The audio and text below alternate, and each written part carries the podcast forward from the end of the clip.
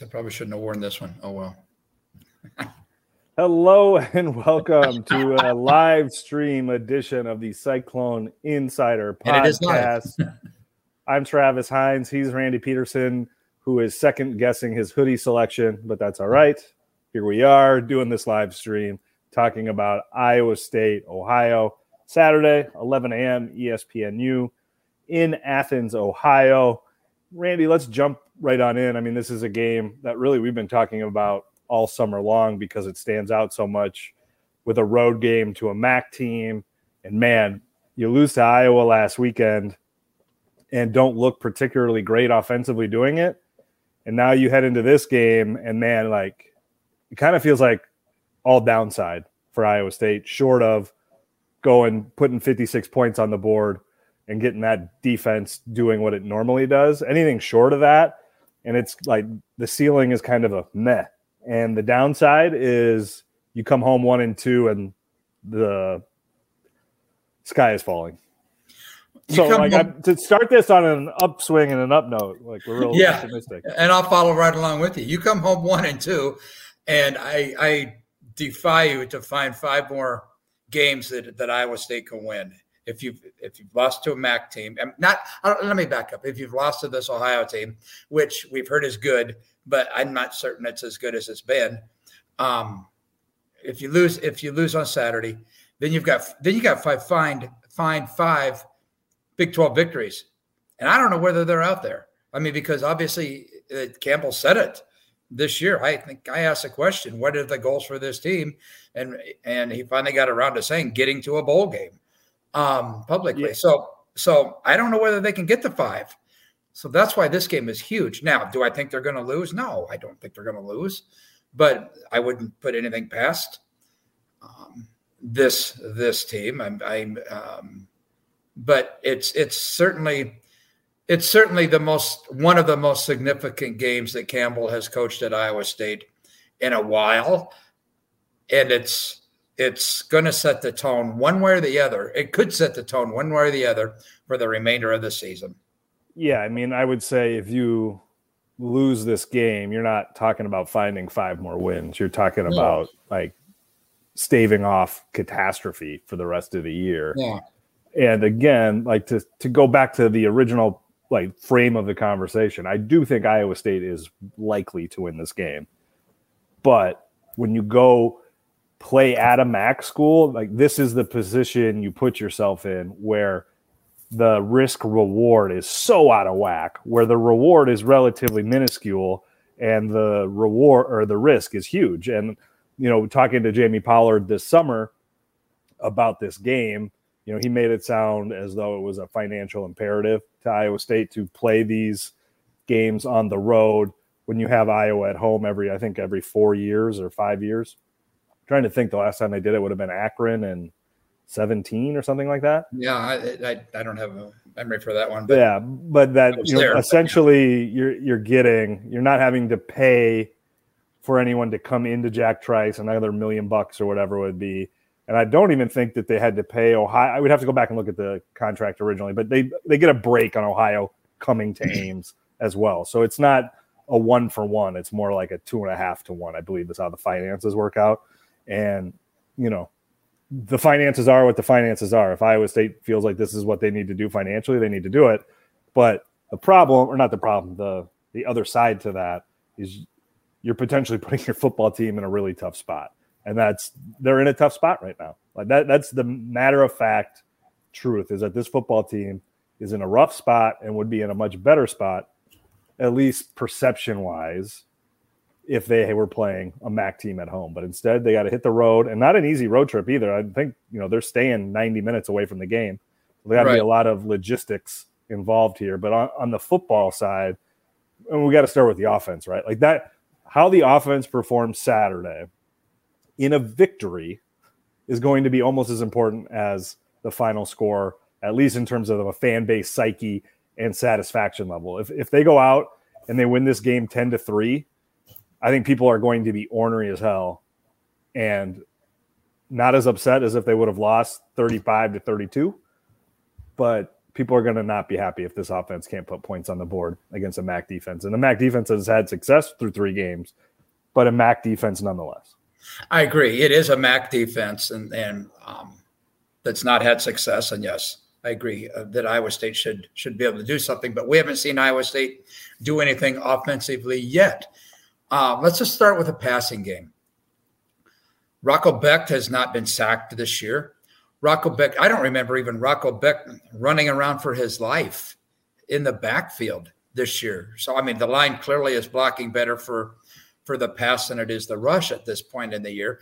But but with with that being said, I don't even know they've tried any shots downfield. Maybe they have a couple, but but certainly they've not completed them. Um, and and I think Iowa State's got to start doing that. I mean, I, I thought that Iowa State would do that. I thought Iowa State would do that with Jaylin Noel. And yeah, okay, he had a couple drops last whatever last week. That's going to happen sometimes. But you've got to take those shots, I think. I'll never forget when Brock Purdy came in against Oklahoma State in 2018. He was taking shots down the field constantly throughout that game. And yes, he was throwing he was throwing to Hakeem, Hakeem Butler which is huge. But Iowa State's not taking a shot this year.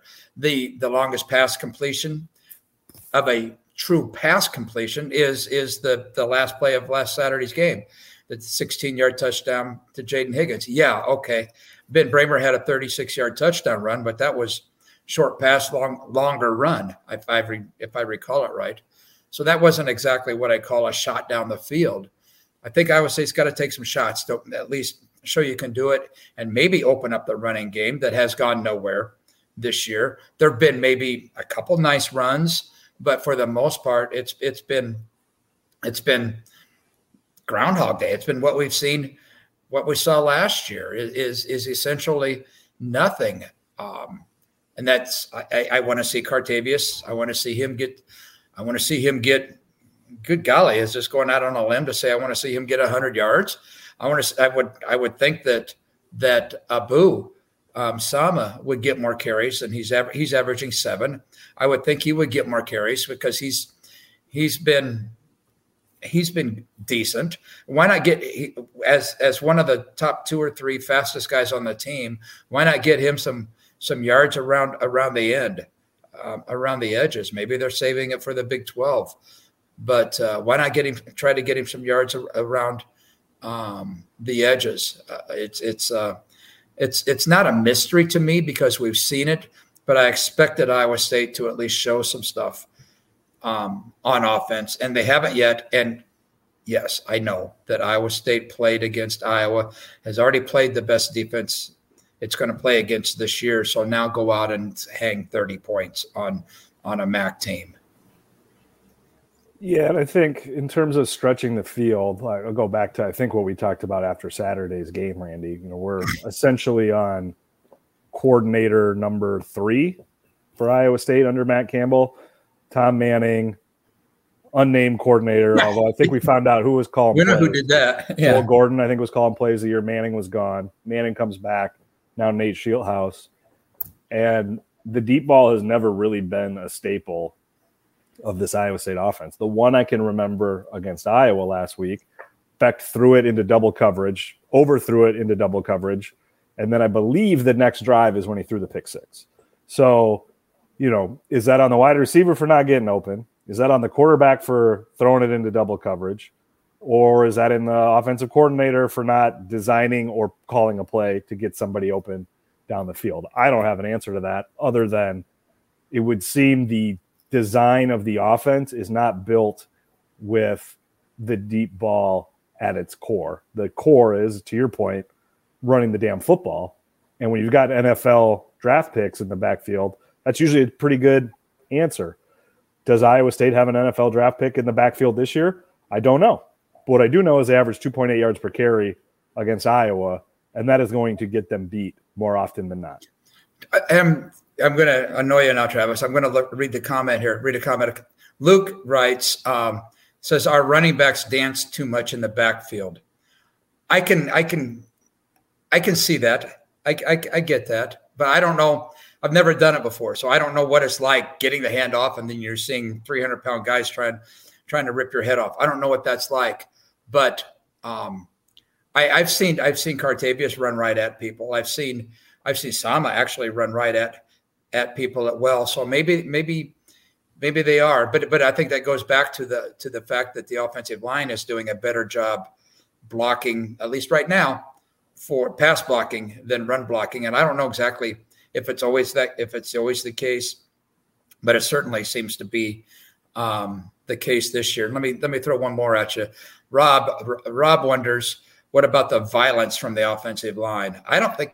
Yeah, I don't know. We hear about but that's what Ryan Clanton wanted to do. He wanted the offensive line to play mean. He wanted him to, to play with violence. I don't know. Maybe I don't know whether they've been violent or not. Um, I think they've held their own. Other than, I think they've held their own. I mean, you can tell. I can pretty much tell that by by the pass defense. So I think I think they're they've improved in that respect. But as far as playing violent and mean, I don't know. Who knows? What do you think?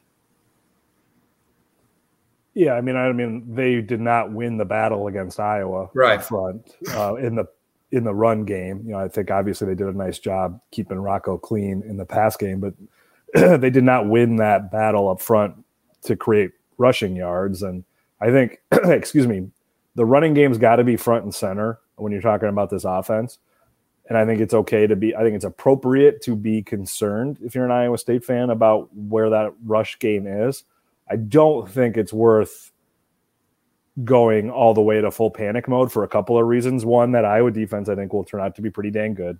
Right. And two, if one of those top two running backs that we've seen, Cartevious Norton and Abu Sama, are going, I think they both, the way that they're talked about by a staff that knows running backs and the brief glimpses we've seen from both of them, I think both of them have real high potential, real high ceilings. And if you think back to the last two guys that have had that for Iowa State, David Montgomery and Breece Hall, you know, it took four, five, six weeks into their freshman years before that became apparent that these could be the dudes. And I think Sama's now played two games. I almost restart the Clark clock for Cartevious Norton, given the fact that he was so, you know, available, unavailable, unavailable, available last year with injury that I almost think you reset the clock there for him and start, you know, but this is essentially game two for him this last week, at least to have some continuity going into, you know, carrying the football. So I, I do think like those those two guys being special and being special this year is still on the table. Now they got to get going, and I would think Saturday would be an opportunity for them to show like what the difference between a high level Big 12 back is and an FAU back or an LIU back that Ohio has faced the last two weeks and San Diego State in week one. So I do think there is reason. I don't know about optimism. I think I don't think I've seen anything that makes me optimistic about this running game for Iowa State, but I do think there are things to draw a very small distinction to be hopeful because I do think one of those two guys still has serious high upside potential. And I think you got to give Clanton and that offensive line a little bit more time against other defenses to really know, like start judging where that offensive line is in terms of the rest of the Big 12 and in terms of what we've seen historically from Iowa State, which has not been very good, uh, both in the pass protection and the run game.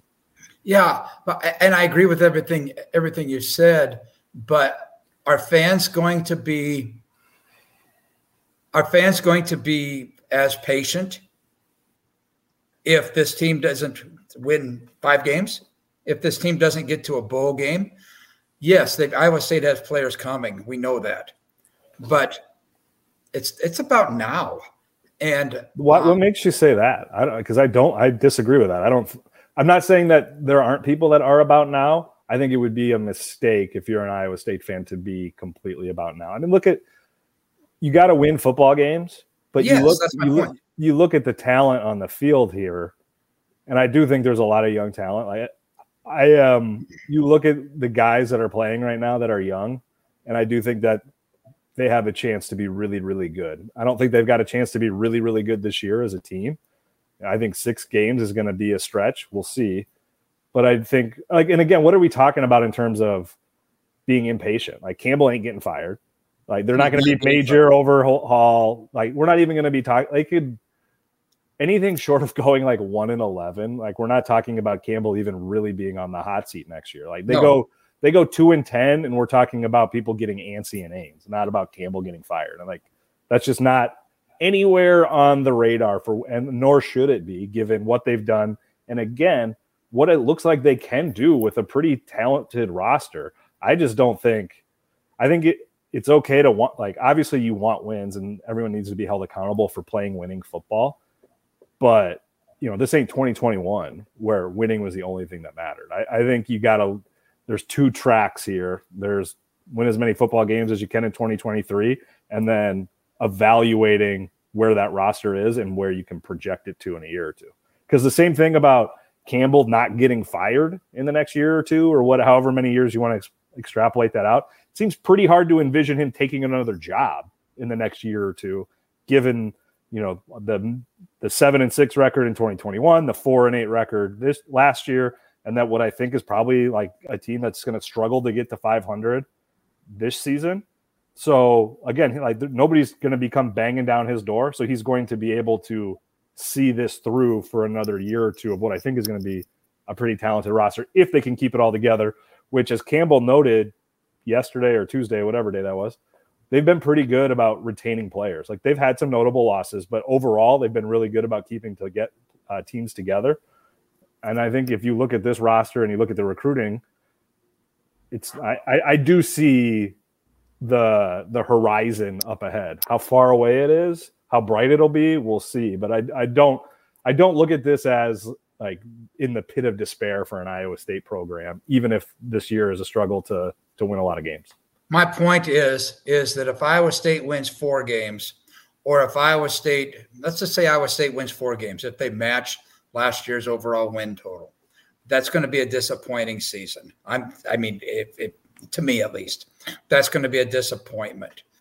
If they win five games, that even that may be a disappointment. But at least Iowa State can go back and say, "Well, we we played better. We we won more games than last year," which is which is true.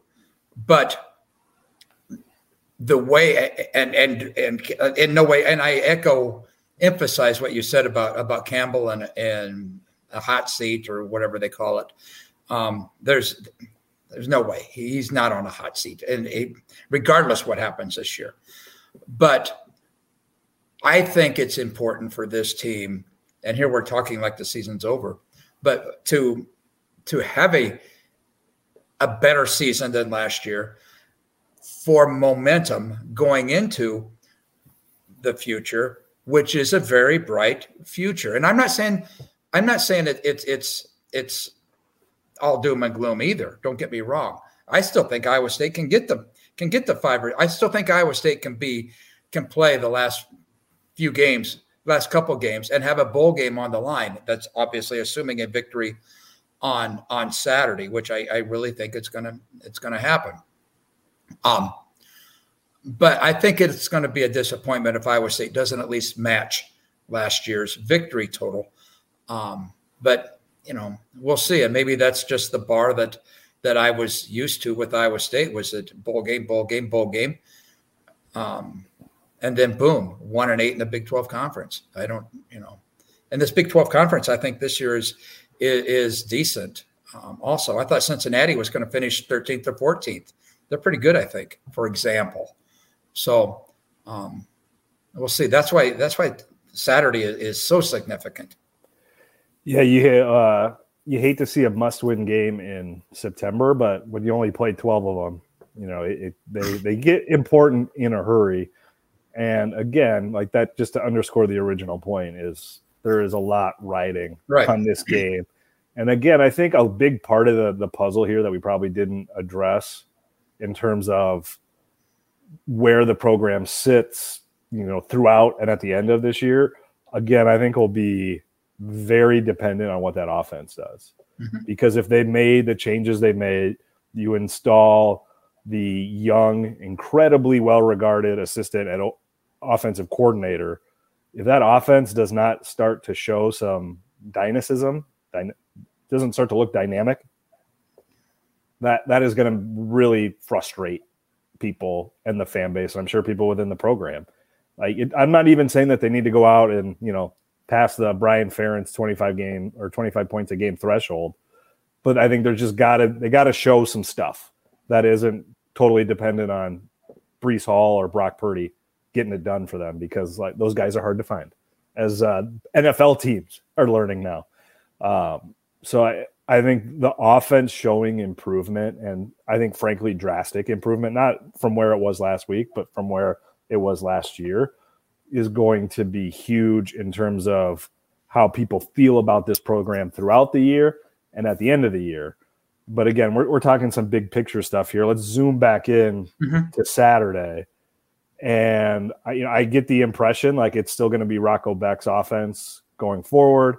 I don't think anybody's concerned about the defense. If anything, I think that defense has been way has been outperforming expectations, uh, which were already pretty high. So again, like that's part of the problem for the offense too, is the defense is so damn consistently great that there's only there's not a lot to talk about there in terms of what do you need to improve on. All of that rests on the offensive side, and they just got to start putting the ball in the end zone with more consistency. Otherwise, you're again you're looking at you know that defense carrying so much of the weight where you wonder you know how long until their back breaks.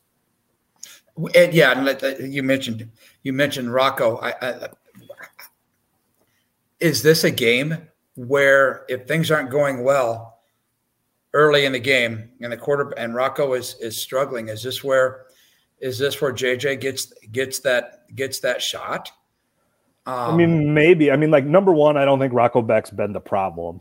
No, not at all. It's not like there not were been times. It's got to stop somewhere, though. That buck's got to stop somewhere. There's no easier and more obvious way right. to shake things up offensively than to switch quarterback. So, but I like to have this conversation. I want to say I don't think Rocco Becht is the problem with Iowa State's offense. I think yes. he's actually been pretty good. Obviously, that pick six last week was a killer. But I think when you look at the 120 minutes of football that they've played, like he's been fine. He's been, you know, maybe a little bit better than what you would think for a guy making his first two starts. You know, you know, to point to echo Nate Scheelhaase's point from last week. You know, it's not like he had three interceptions and 85 yards or whatever it was Scheelhaas yeah. had um, as a first time starter a decade ago. Um, but I think this would be an obvious situation where you could go to a backup if you get midway through the second quarter, early in the third quarter, and the offense just isn't firing.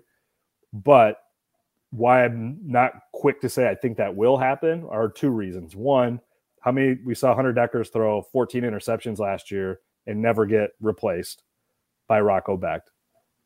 And two, Rocco throws that pick six last weekend after the offense had mostly sputtered. You know, the first drive was pretty good, but then it sputtered. He throws the pick six. That was an obvious time to make a change, or maybe not even make a change, but just, you know, Campbell's got covered because he played both of them the first week. He could go back to switching them after that pick six and say, no, it wasn't because of the pick six. It was blah, blah, blah, blah, blah. He didn't do that. Like, so that was a pretty big indication of Rocco Becht as our guy. And now a week later has the frustration or, uh, if they go out and struggle on Saturday, has the the lack of productivity raised another notch where then maybe you do make that change if you're Campbell? I don't know. And again, like maybe all of this is moot. They go out and score in their first five possessions, and you know all is well in Cyclone Nation. I don't I don't anticipate that, but you know we've seen this offense explode for big days before. Right, and and and how do we know that you know we didn't get a chance to talk to Jaylin Noel? Um, how do we know that he doesn't have just absolute fire in his eyes? For dropping passes? Um, how do we know that that um, um, you know Rocco doesn't come out with absolute fire in his eyes for um, you know for for just for overthrowing some passes for throwing the pick six? I and we don't know what goes on behind behind closed doors during practice either. They could have been having the best practices they've had all week, and um, you know we don't know it. But I would not, it would not shock me. And I let me back up. I agree with you, Travis. This has not been a Rocco Becht problem. This has not been a Rocco Becht problem at all. But we both know, like we said, it's that's where it starts and finishes, though. Um, I think for for JJ Kohl to be in the game on Saturday, it's going to have to be a pretty big fall because a pretty big, a pretty big, um, um, some bad stuff going on. Because Campbell wants to get, just like Campbell wants to get JJ in, involved in some reps, dude. Rocco's not had a ton of reps either. I mean, he's he's played two games essentially, and is that enough? Uh, uh, or three games eh, after Saturday is that enough to go in to go into to next nine games against Big Twelve competition? This include includes the likes of Texas, Oklahoma, Kansas State, for example. Man, this is going to be BYU's better. It's got a, a great defense this is going to be this is going to be tough. So I think Rocco needs to get as many as many snaps as possible. But if stuff starts going going south, it'll be curious to see how they how they handle how they handle that situation. But I echo your point that this is not a Rocco Becht situation. This is a um, a team situation that that hopefully they they get fixed. Um, and you know, like I said, maybe Jaylin Noel's ready to ready to break out, and and you know I don't I, if he'd have caught those passes last week, I don't know if they certainly weren't game changers, but maybe he's like like I said, maybe he's he's playing with fire right now. Maybe um, you know we'll see. Yeah, I mean I think it's also probably worth noting that the whole discuss like Rocco Becht and Nate Scheelhaase probably to a greater degree are paying for the sins of last year yep. in terms of how we talk about and think about this offense you know, it's not their fault what the offense did last year, but everybody's talking about this offense hasn't done, you know, squat since that group left in 2021. Like those guys are bearing the brunt of that right now in terms of how people talk and think about this offense, even though it's obviously they're not responsible for what went on last year. Um, I do think that Iowa State goes in on Saturday and wins. Mm-hmm. I do it'll be interesting to see how they perform. Like I said, if they go out and they win 10 to 3, 13 to 6, something like that, you know, or the, the offense does not look like dynamic. I don't think there's going to be a lot of good vibes heading into to Big 12 play, but you know, you'd rather have a win and bad vibes than than a loss and horrible vibes. Uh, so again, it's just a critical game, and I think the most critical component will be macro how the offense looks, but maybe you know drill down a little bit more. What does that running game look like? Because I have a hard time picturing this offense having a lot of success if a successful running game is not part of the the recipe. And that was the whole situation last year. I mean, everybody knew that Iowa State. And we are going back comparing last year, but but I I hope they don't fall into that this year. That I, that Iowa State was so bad in the running game that every play was a pass, and Hunter Dekkers was getting um, you know everybody everybody knew what was what was coming. I want to see some diversity. I want to see diversity, meaning that I want to see the offense them do something to open up some of those some of those rushes. I want to see a hundred yard rusher for the first time since the second game last year when when Jirehl had hundred yards rushing exactly against um, against Iowa in the second game of the year last year. That's how long it's been. That's for all those games. For all those the rest of those games, the opponents have been able to sit back and defend the pass essentially. So, um, I, and I do. I think this will happen. I just have a have a hunch that we're going to see we're going to see a better offense, a better or a better running game than we have. I mean, I think they're going to pound the heck out of the ball. They're going to try to do that because we see that all the time. But I think they're going to try to do that even more this time because they want something's got to got to cut loose, and maybe it's just a couple a couple long runs here and there, and then and then that's the confidence that this team will need. But um, yeah, I I, I think I, I'm with you on this one, Trav. It, it starts it starts with with the running game. Everything everything start on offense starts with the running game, and then it goes from there. He's Randy Peterson. I'm Travis Hines. This has been the Cyclone Insider live stream and podcast. Be sure to check out Des Moines Register.com today, tomorrow, Saturday, and every day of the week, frankly, for all the Iowa State football coverage you could hope for. A couple weeks away from basketball season for the men and women getting underway as well. So we will have plenty of Iowa State coverage for you. Thanks for listening. Thanks for watching. We'll catch you next time.